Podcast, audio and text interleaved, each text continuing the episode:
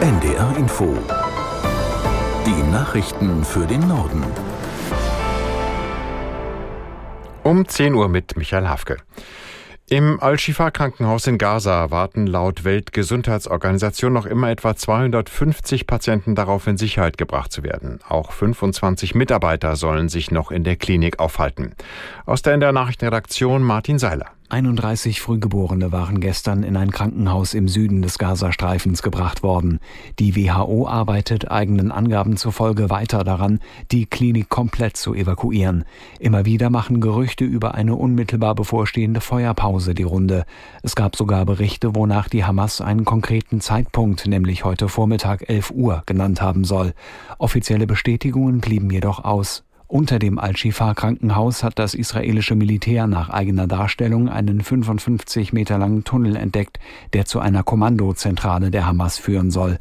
Außerdem will man weitere Beweise gefunden haben, dass in der Klinik unmittelbar nach dem Angriff der Terrororganisation am 7. Oktober Geiseln festgehalten wurden. Bundeskanzler Scholz will die Zusammenarbeit mit zahlreichen afrikanischen Staaten vorantreiben. In Berlin findet dazu heute ein Treffen der Initiative Compact with Africa statt.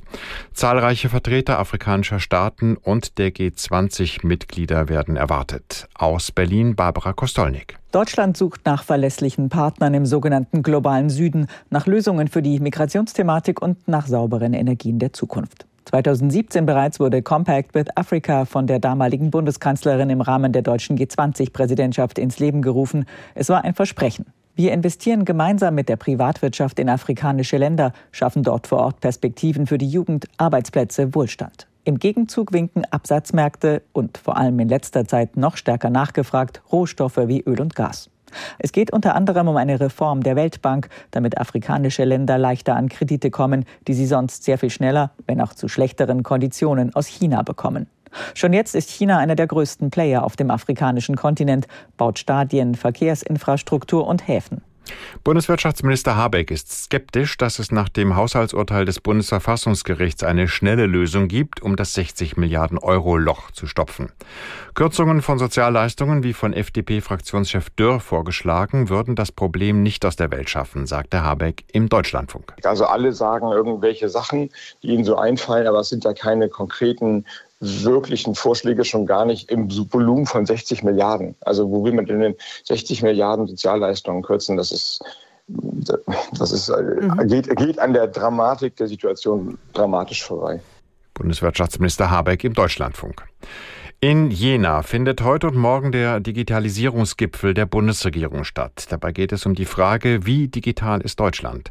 Warum das Treffen wichtig ist, erklärt Michael Kück aus der NDR Nachrichtenredaktion. Vor Ort geht es darum, sich auszutauschen. Neben Bundeskanzler Scholz, Wirtschaftsminister Habeck und Digitalminister Wissing werden auch hochrangige Vertreter aus Wirtschaft und Wissenschaft mit dabei sein. Insgesamt werden etwa 1000 Teilnehmer erwartet. Und sie alle wollen über die digitale Zukunft Deutschlands sprechen.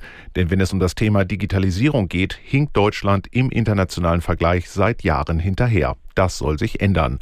Ein ganz großes Thema bei dem Gipfel ist künstliche Intelligenz. Es soll zum Beispiel darüber diskutiert werden, ob und wie KI die Verwaltung effizienter, schneller und bürgerfreundlicher machen kann.